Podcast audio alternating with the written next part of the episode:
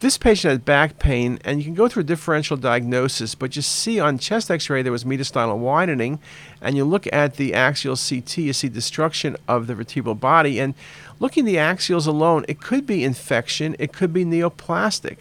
The sagittal view nicely shows you the discitis, destruction of the disc space, sclerotic.